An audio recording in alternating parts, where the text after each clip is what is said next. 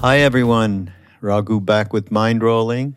And uh, we were just figuring out when we last met up. Nancy Collier, welcome to the show. To Happy Mind to Rolling. be back. Great to have you. Um, well, Nancy has this.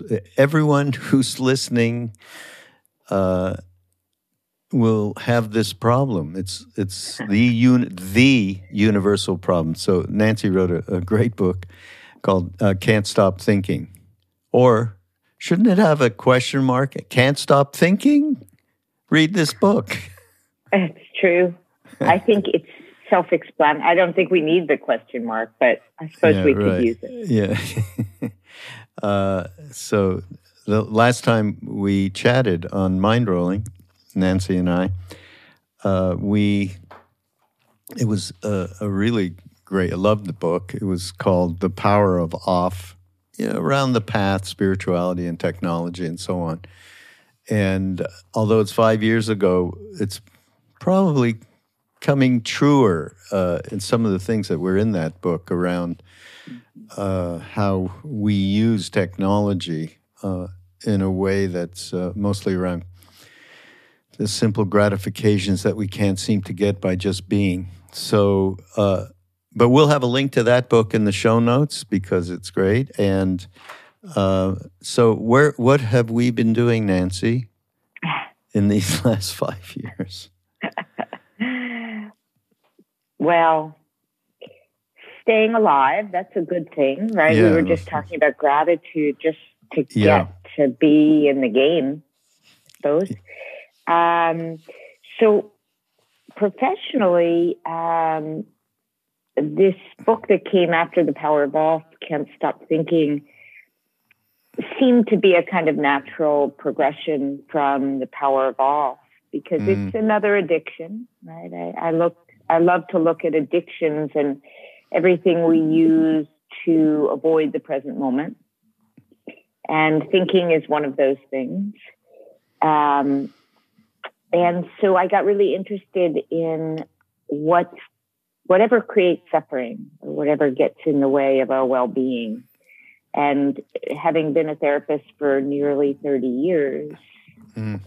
obviously I see a lot of thinking and faulty thinking and too much thinking and inability to find the spaces between thoughts and this identification with thinking and all sorts of um, ways that we relate to our own thoughts that cause pain. Yeah. But there is a little difference to me. It's uh, the difference being that, in terms of addiction, um, just the endemic nature of that process that's built into humans for and there's all sorts of some of which you discuss in in the book uh, reasons and um, so there's a way in which how you come into the, this is just my thoughts. How you come into this life the parents that you have, the cultural, uh, the societal conditions, the culture, all of it, create this, and especially karma that brings you here that still is unfinished business, that uh, gives one person the predilection to be consumed like a forest fire and others not so consumed. Um, the the I always think of the one person that comes to mind so easily is Adyashanti. Do you know who that is? Uh, you know. I've yeah. worked with him for years and years. Uh-huh. Yeah. Yeah, of course, of course. Sorry, but uh, he just realized this thing. You know, at a very early age, he could not believe. I've told this story before, but it's well worth repeating. He could not believe his parents and their friends in gatherings when he was very small, four, five, six, something. He, he couldn't believe how uh, off the wall they were, either angry or happy in a way that was an exuberance that was unfounded, so to speak. Anyhow, he couldn't figure it out until he, uh, I think, five or six years later, maybe just becoming a teenager, I think he said. He said, I suddenly realized what the problem was with these people. They believed their thoughts. And that set him, you know, he had a deep understanding at an early age of that, and that set him off into a, a major meditative practice, which only worked out when he quit because he was trying so and hard. he quit then, yeah. Yeah, yeah. yeah. yeah. So it's a lovely, lovely story. But yeah, the the nature is is an nature is a big part of this. I think it is, and I think it's what makes it so tricky because, again, it is so endemic to who we are, right? And also because it is so helpful to think. we can't throw the baby out with the bathwater. Yeah. It's, as you know, a question of you know, the mind becoming our servant, not our master.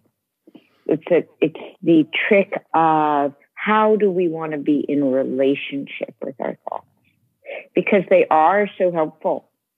And I think it's also about uh, wrestling free from the absolute faith that the way to peace is through more thinking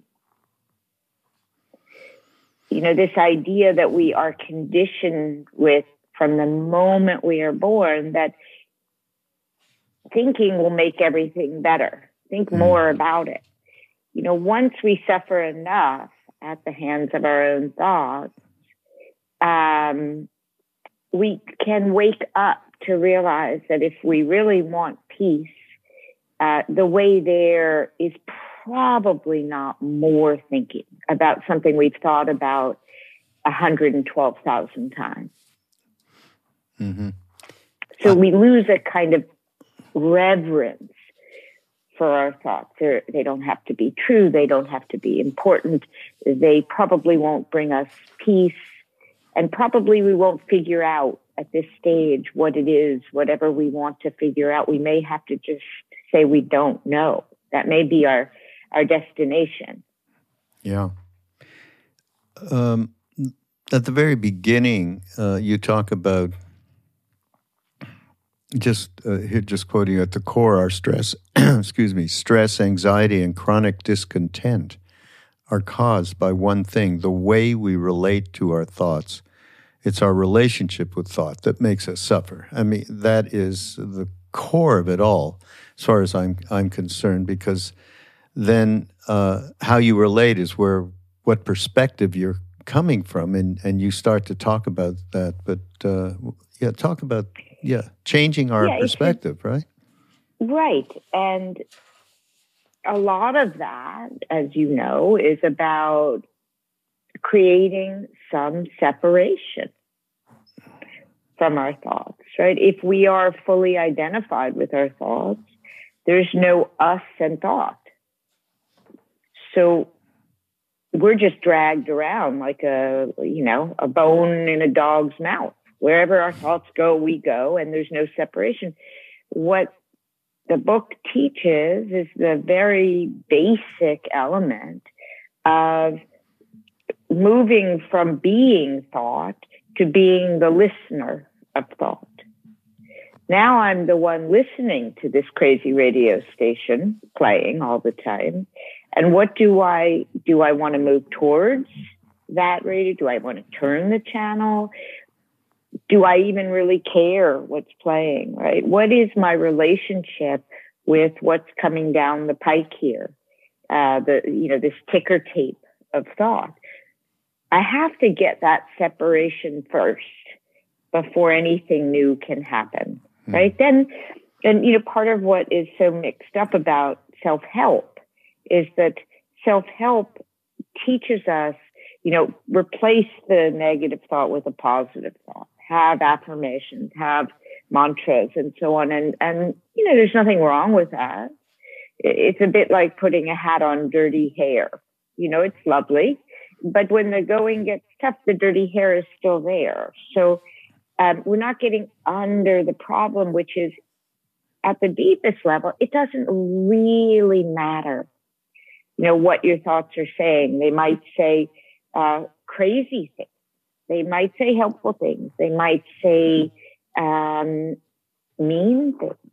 But if you're not your thoughts, then you're not in this constant battle with your thoughts that they have to be a certain way. They have to be positive in order for us to be well. They have to be on our side for us to like ourselves. I don't want my well being to depend upon being able to better control the content of my thoughts. So, what I'm teaching in the book is how to wear our thoughts more like a loose garment. Oh, okay. Crazy thoughts are appearing now. Oh, now thoughts I like. Oh, now. And we get better at being in relationship with our thoughts in the sense of, yeah, I'm not that interested in that thought, or no, you can't terrify me, or no, I'm not really interested in preparing for the worst. I'm going to come back to this present moment. And all these sorts of ways that we can be in relationship with thought and maintain a sense of well-being no matter what they're up to. Hmm. You do you do talk about uh, separating oneself from identification with the thought, whatever it may be, and therein, to me, a, a potential problem can come up. And, and you use the term witness, which Ram Dass, that was a big thing, especially when he first came back before there was ubiquitous term mindfulness, right? And so the witness, which uh, Gurdjieff and Ouspensky, um, that's where he got that from. And uh, but it's a tricky slope, is it not? In terms of you're just it's spiritual bypass where you're witnessing and you're continuing to judge, criticize, talk right. to yourself in ways that you wouldn't talk to anybody else. Well, that is the first layer, which is this witness is just a little bit trickier set of thoughts, right? We we think it's you know free of identification, but it's just one step back. It's noticing the thoughts as you're saying insightfully, but it has all sorts of thoughts about the thoughts.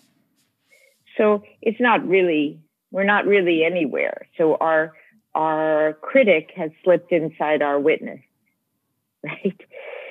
So, yeah, it's a form of bypassing. I would also say that ultimately we need more than a witness because we are both the absolute and the relative. So, yes, it's just thought.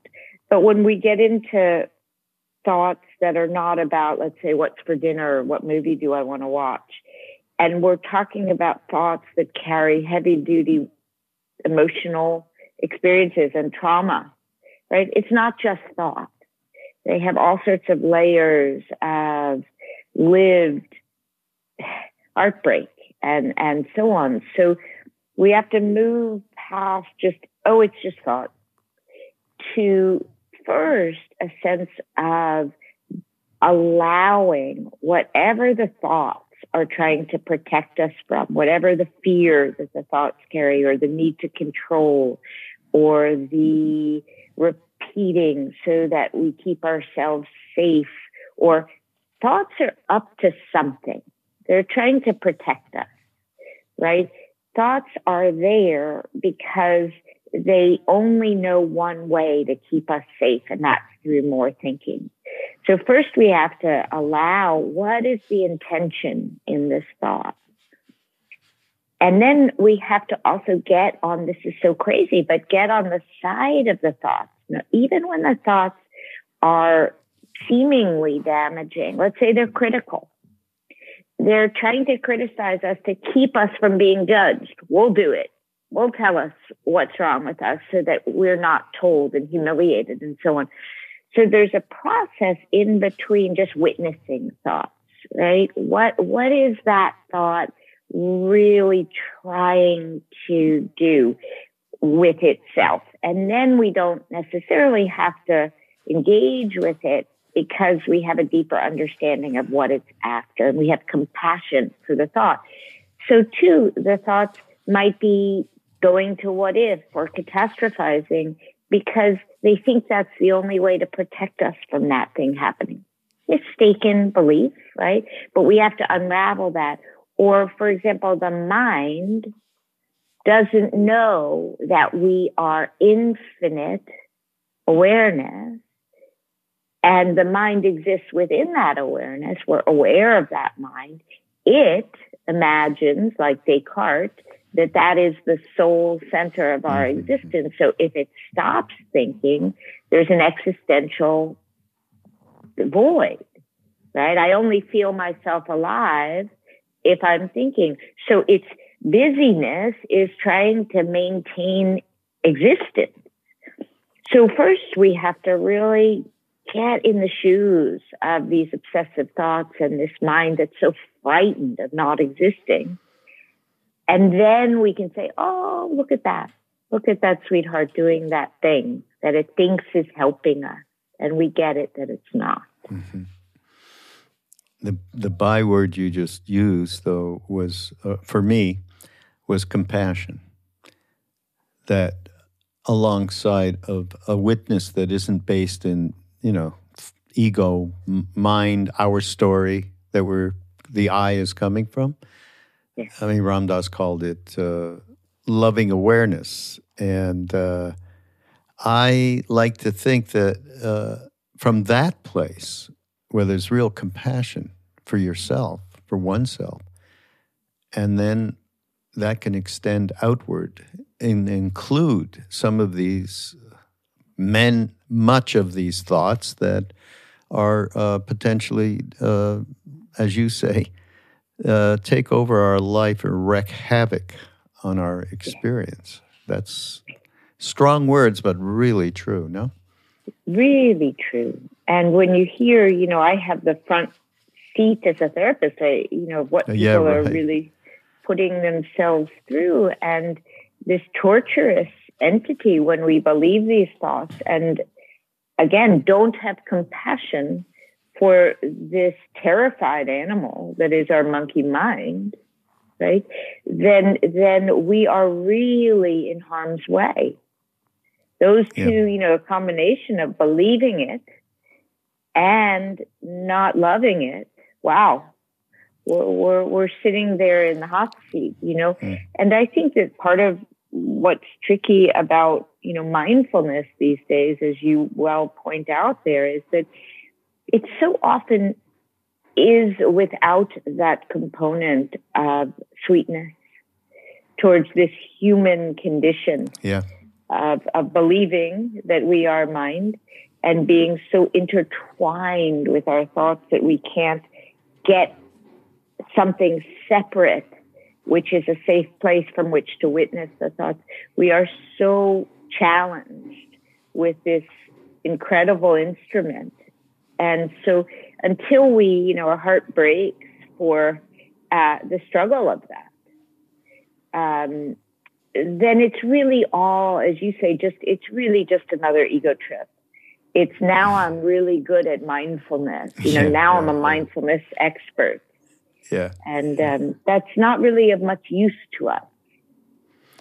Do you, I mean, I know you do, but maybe it would help if uh, people listening or watching some real world examples that you have come across as you say you're seeing people day in and, day out and and you probably have a waiting list as well because the amount of stress uh, by virtue of coming from every corner, no matter if it isn't even directly your life. You're not threatened uh, by what's going on with inflation, say, or you managed to somehow distance yourself. I mean, you can't get to the pandemic, distance from the war.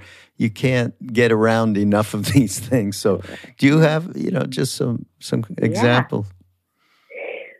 Well, living right now, one of the big aspects of thinking that I see is this catastrophizing.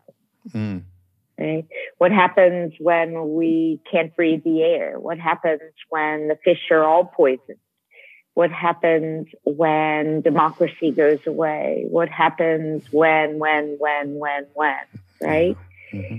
So right now, that is a huge problem going on with anxiety. And what's happening is that People are feeling so out of control, so out of control in their lives that they're doubling down harder on thinking, right? I'm going to control it. I'll figure out everything I can do. I'll figure out any way to think about it that gives me a sense of ground in this groundlessness. And so what I'm always all day working with people is on is we can do what we can do in this moment. We can be in this present moment. And that's our best protection for anything that will come down the pipe. So let's work on getting okay here, having a present moment that's still okay, right? And then if that thing comes down the road towards us, we're going to work with that when it comes. So again, it's this practice of coming back to the present moment and not allowing that fear, that what if, what if, what if, to kidnap our present moment. Right? I hear all day long about these terrors, these things that are really not up to us to a large extent. So when we're faced with that, we keep coming back to, am I okay in this moment? Right? Am I doing everything I can in this moment to keep myself safe? And then can I trust that if anything comes towards me later on, right, that I'll be present with that and I'll do the best I can with what is not in my hands. And that's the piece, you know, that is so hard for us, which is it's not up to me entirely. I do my part. But one thing I know is if I keep obsessing about what could go wrong and all the things in the world that are very scary right now, right? What, what I'm sure I'm going to get to do is live these catastrophes twice. I'm going to live it now and I might live it in the future, but I'm sure I'll get to, sorry, live it once.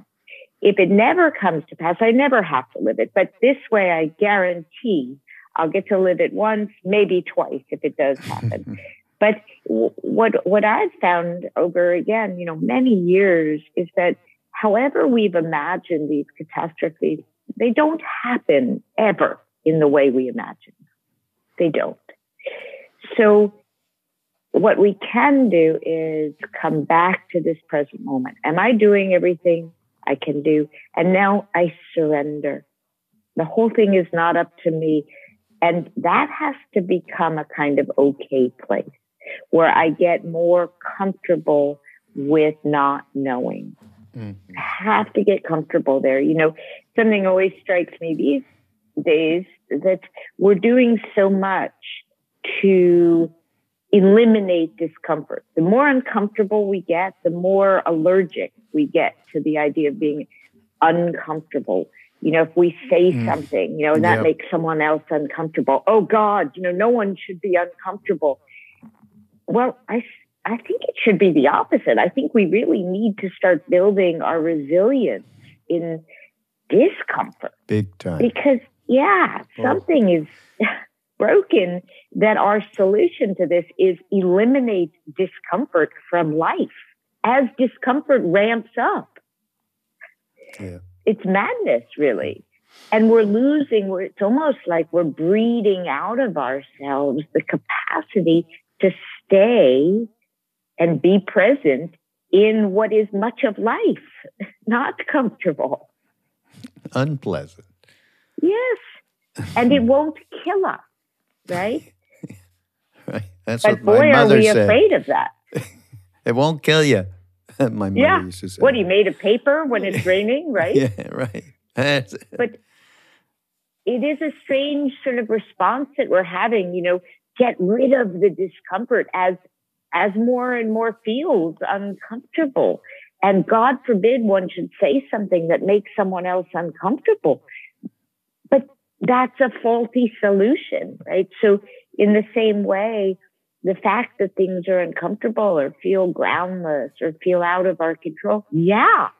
Okay. So can I hang out in that and be okay? Yeah. So that leads us to the next part of this. Uh, actually, what you were talking about, uh, is so extraordinarily important of being present in the moment. And basically, we're talking about be here now. He was kind of right about that back then. And, yeah. But uh, to to get there and to really be able to even get, as we were talking about, in, into a witness perspective that is not uh, run by your judge uh, and jury, and being able to bring compassion into it. So we, we got that makes a lot of sense. And so the, this uh, next ingredient, which begins one thinking, okay, I think it you probably need to practice whatever it is in order for us to transform. It's not going to be wished, and you're not going to be, you know. Yeah. So uh, awareness practice. Uh, let's talk about that. Right, and everything is practice. You know, there's mm. no. I mean, some people that's not true, right? Eckhart Tolle woke up on the bench. You know, so it does happen, but you know, more often than not, it's little glimpses many times. And you know, I had a moment where some years ago, I was walking through the park. It was a beautiful day. And it was just about this time of year. Spring was blooming. And I was deep down the rabbit hole, going over and over and over a conversation I'd had with a partner and what he said and what I said. And I was right and why I was right. And, you know, I looked up and I think I saw a plum tree. And I saw in that moment that I was creating my own suffering, that I had taken myself to hell.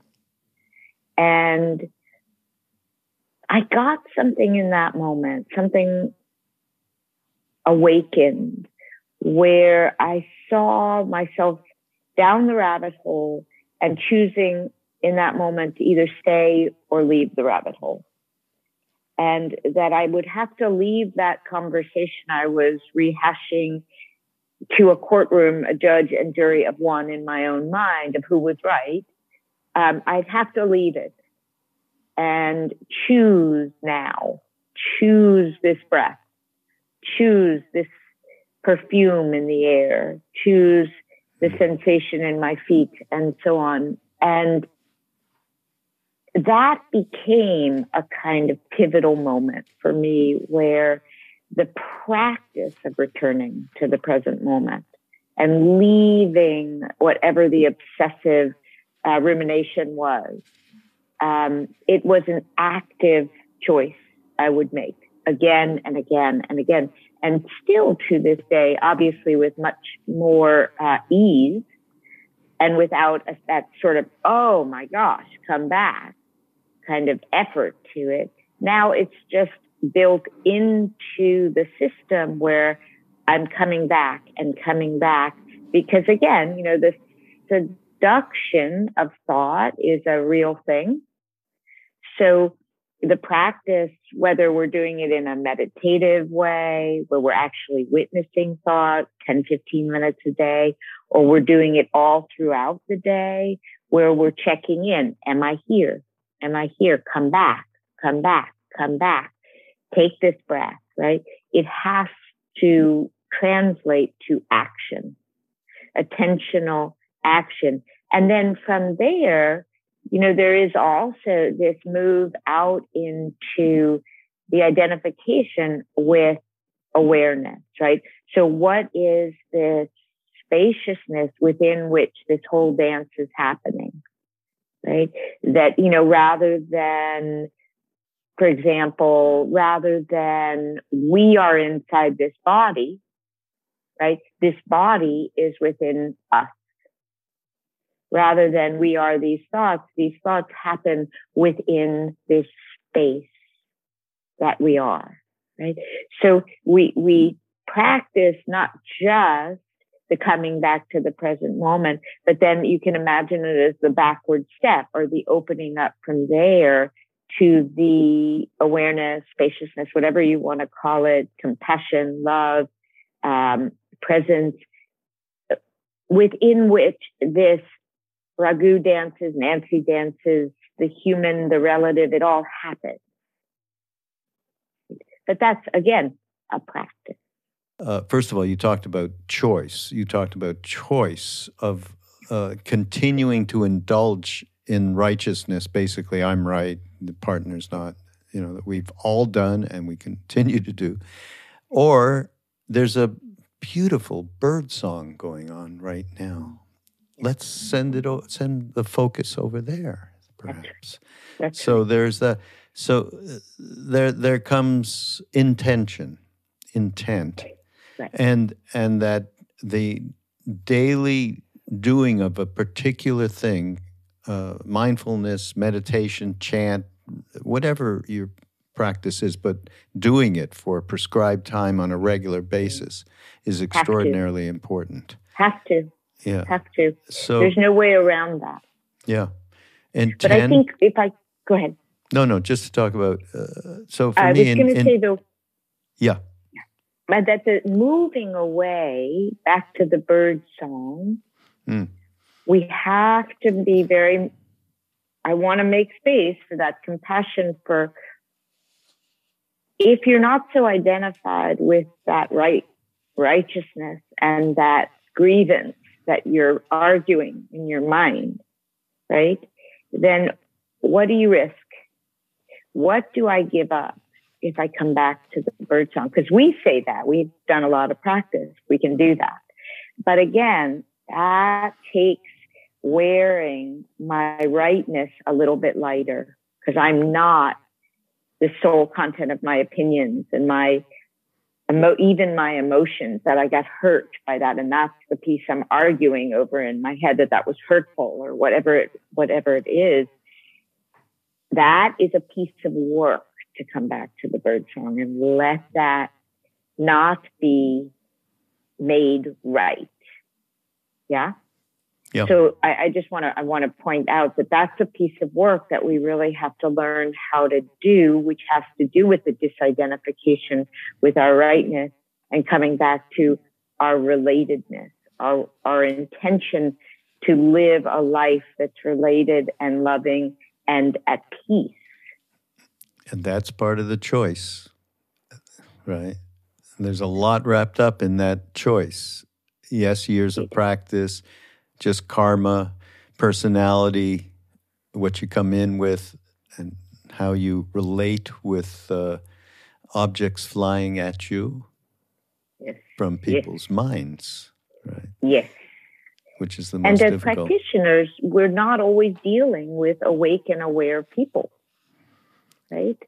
So we have to learn how to navigate a world that is, for the most part, identified fully with thought and rightness and opinions and fighting for us to agree with them on their opinions because in order for them to exist and have any self-esteem we have to share that opinion because they are that opinion. We're going to be up against that all the time.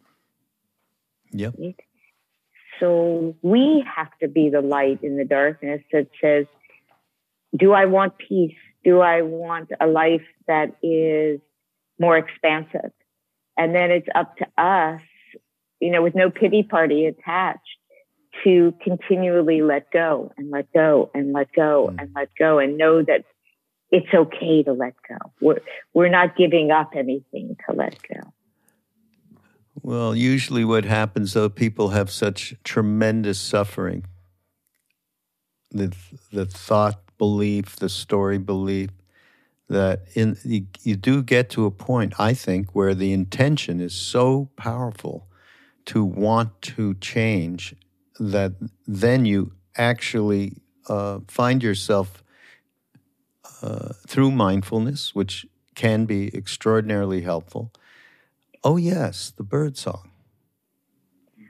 Right? Yeah. And it it's it just becomes it it it overtakes the righteousness, which is really what's going on in the in that your particular example, which is a great one because we've all gone there, and when we feel someone's done us wrong in any way, it's the probably you know very powerful, very. Powerful. And you're right; it's suffering. It's suffering that is the portal to change, right? Because mm. we just can't keep doing it that way. We can't. And I think, you know, when you can't do something, you change. Yeah. So yeah, that that's yeah. what gets us to the cushion usually. And there's some wisdom that awakens that says the way I'm doing this isn't working. I don't want to live in this fight in my mind for the rest of my conscious experience. I don't want to live that. So there's got to be another way other than this arguing my case and reliving it and re- ruminating. Yeah. Yeah. yeah. Uh, you you uh, quote at one point Rick Hanson, Dr. Rick, who's great. Yes. Um, great and talk he talks about a negativity bias. This is really when it comes to our attention. Negative information creates more activity in the brain, more firings than positive information of equal intensity. Our brains are also better at noticing the negative than they are at noticing, noticing the positive. That's a hard one to yeah, human wired. We're wired. Oh God, make it even more difficult. It is. It is but it makes sense, you know, in our reptilian brain. You know, if, if our eye is on the potential predator or danger, mm. right? It if we miss the predator, we're going to be inside that predator's tummy. If we miss the carrot that's hanging on the tree or in the bush, rather, um, yeah, there'll be another carrot. So if we we have to stay vigilantly focused on what can harm us to stay alive. And that translates, you know, maybe now it's not the predator in the forest, maybe it's something emotional like fiercely tuned into where our ego might be harmed or we might be humiliated or mm. right this becomes the that jaguar right in the tree and so we're wired that way because I think it's, I think John Gottman said it's five to one in marriages where it takes five positive interactions to counter one oh, negative. Oh, for God's sake. Which I think is a bit light, but I would say with my husband, maybe 10. But, you know, it is just our wiring that we hold the things that feel most damaging, mm. most mm-hmm. upsetting. And um, that's just, that just comes back to survival.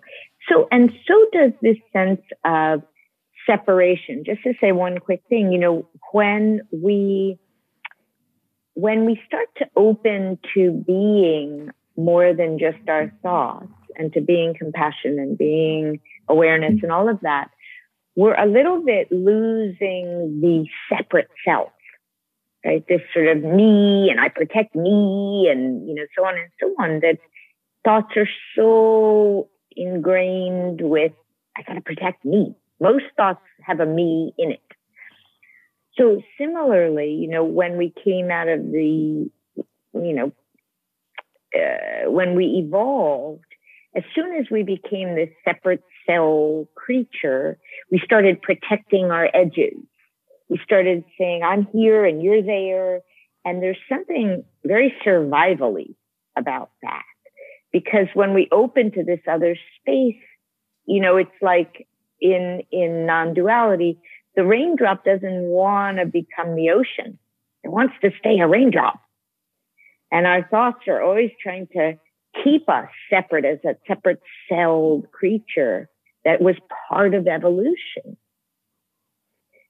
So my hope in a sense is that evolution continues where we go wider yet again. We've come through our separate places and separate celled beings and that we maybe can be both. Be the beautiful incarnation, you know, of separate relative beings, but knowing of our non-separateness sort of behind that, if you will. Mm. It's not, it's not to rule out the separate. The separate experience, I like spicy food, you don't. You know, you like scary movies, I don't, whatever your preference is, that's fine. But that there's a larger knowing of being this all? Well, ultimately, that is, uh, we were fortunate. That is the truth. We are not separate. To realize that truth, I, and where you're, what you're saying is perfect, Nancy. It's where we need to start. Yes, we still have our individual preferences and so on, and it's just a matter of attachment that we're not going to club somebody over the head up, about it. And at the same time, we have experienced that which is beyond, and of course, many people do have that ineffable experience beyond separation. Can be through psychedelics, it can be through an experience with a teacher, it can be through a book, it can be through music. I mean, there's so many ways for that ineffable experience to happen.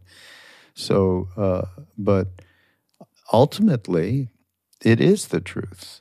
And it is, again, all about aspiration and intention to just start where you this perfectly said just in the background you can have the idea that we are not separate. Just in the background. We're not throwing ourselves on you know under a bus because we're just not there. But yeah. Uh, and again Ram Dass one of his famous things at the end was we humans can operate on more than one plane of consciousness at the same time that I, have always loved that. Yeah, I've yeah, always loved that. So liberating because I think that that's really misunderstood. That we have to give up this separate self, and and we don't, and we yeah. don't. We do live in a relative frame as well. But yeah. until we can wiggle out, uh, wiggle out our attachment to thought, in a sense, none of this can can happen. That's right. Absolutely. Do you now? I'm bringing up a story that's a very that I saw in the book, read in the book.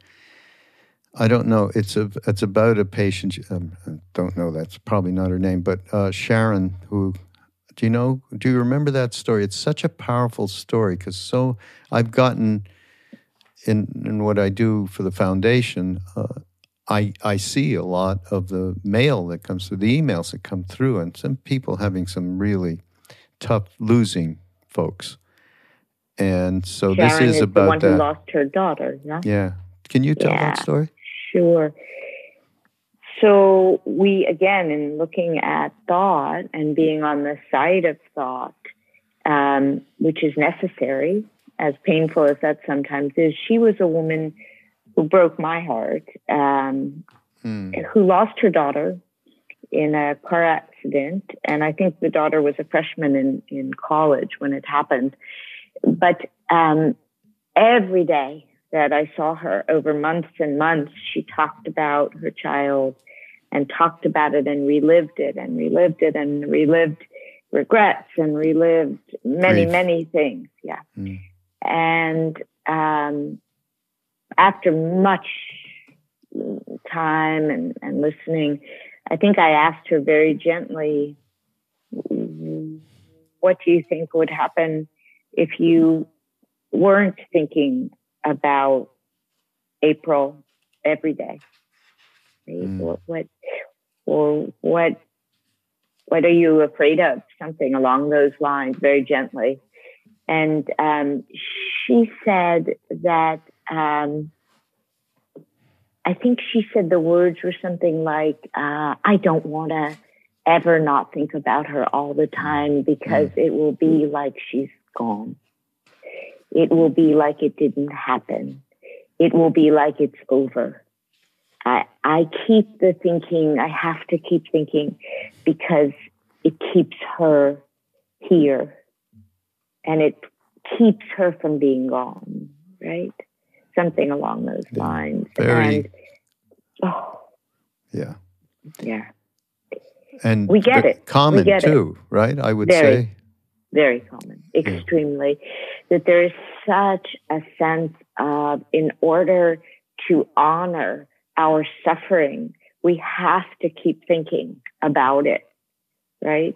That um, if we really let ourselves be fundamentally changed in every way and change from the grief and change from all of it, right?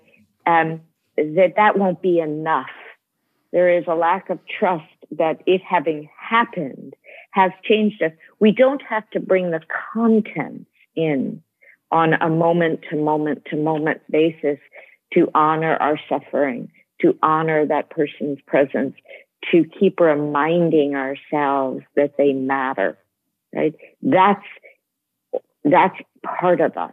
It's already done. And there is a misidentification with the contents of the situation as if that's the thing that honors the meaning. Right? And we treat our suffering to some degree with, with that kind of reverence, right? That to, to let our suffering become part of us, but also heal, not heal like it's gone, but move on to re-enter the present moment, right?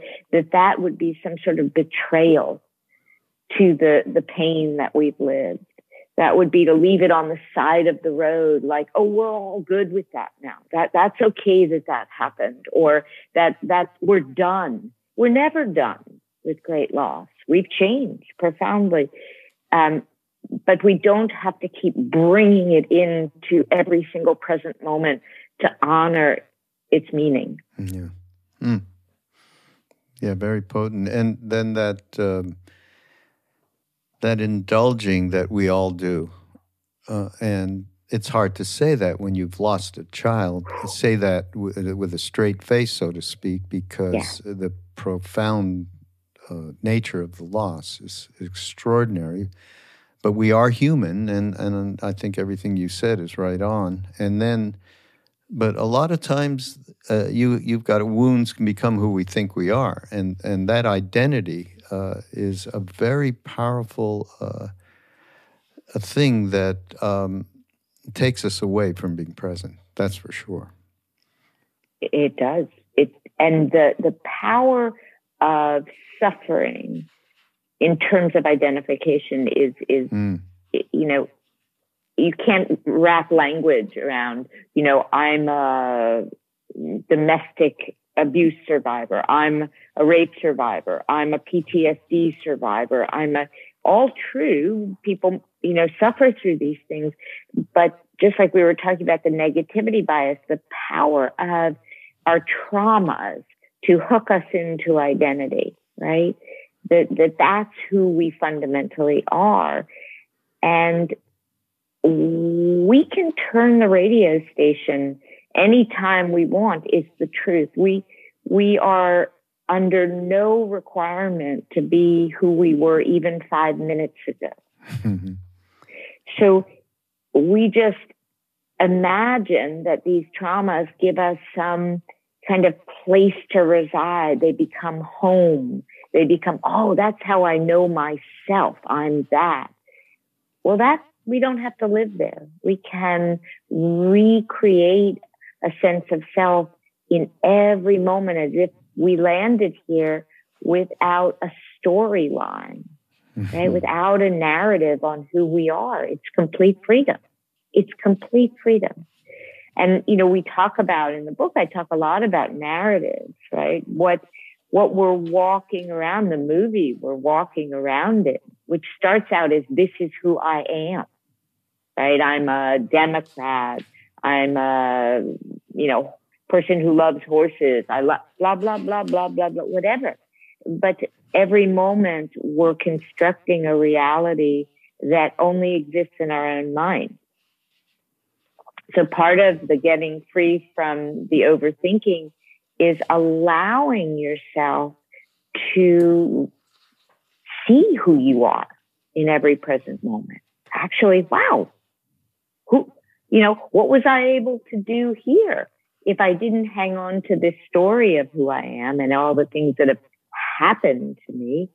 Who could I be in this present moment? It's mm. really kind of exciting. yeah.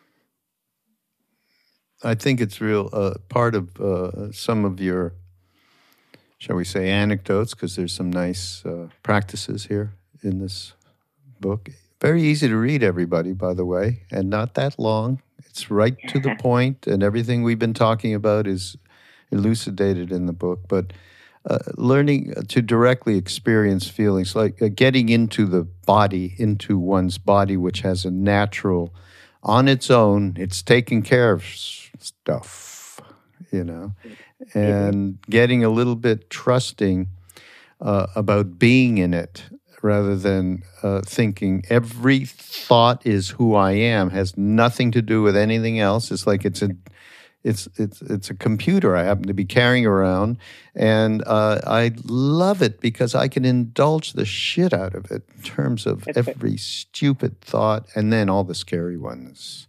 Yeah, um, yeah talk about that. That that uh, well, it's very important, I think. Yeah, and the body. What's so remarkable about the body is that it's this direct flight into now. It's this portal to the present moment. All we really have to do is unhook from the thoughts and drop down below the neck, and we're living in the present moment. It's right here. And yet we walk around like little heads cut off yeah, from, you know, like they're not attached. Yeah, it's, it's unfathomable. And as you said, you use that word trust. We don't trust that we can actually exist in the body without being hyper vigilant about what's happening in our mind. We would be just fine if we just hang out in the body, right? The body takes care of itself. And so for myself and what I teach a lot of people is throughout the day to just do that drop, drop in and check out what's happening in the body. What are the sensations, smells, sounds, right? Become aware of this entire universe. It's taking care of itself. I mean, that's what's also so hilarious to me is this mind runs around saying, it's up to me, it's up to me, it's up to me. I have to control everything. I have to figure everything out. I have to fix everything. And then you have this unbelievable instrument of magic fairy dust and wisdom and what have you going on right below, right below here that is taking care of your existence. And thank goodness does not rely on the mind yeah. to keep us going. Thank right? goodness is right. I uh, yes, I am all down for what yes. you just said, yes. and in fact, it reminds me of a mentor that we had back in India when I went back with Ram Dass the second time with all the other Westerners. And uh, we actually just finished a documentary about him called Brilliant Disguise. And he was this incredible yogi, but had a family and, and was a school teacher uh, in, the, in the foothills of the Himalayas. Uh, and went into the deepest samadhi states right in front of us, and um, no pulse, no breath, you know, all of that. But and he was uh, a teacher not by, I mean, he was a teacher by profession, but he wasn't a teacher.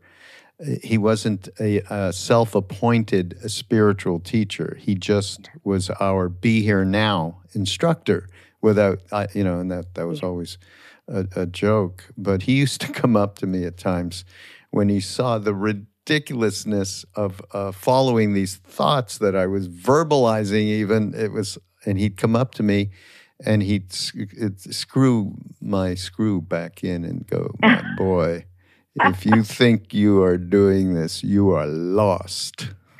That's great. Isn't That's so perfect. It's so great.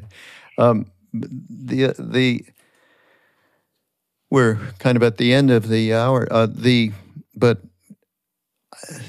I go back to uh,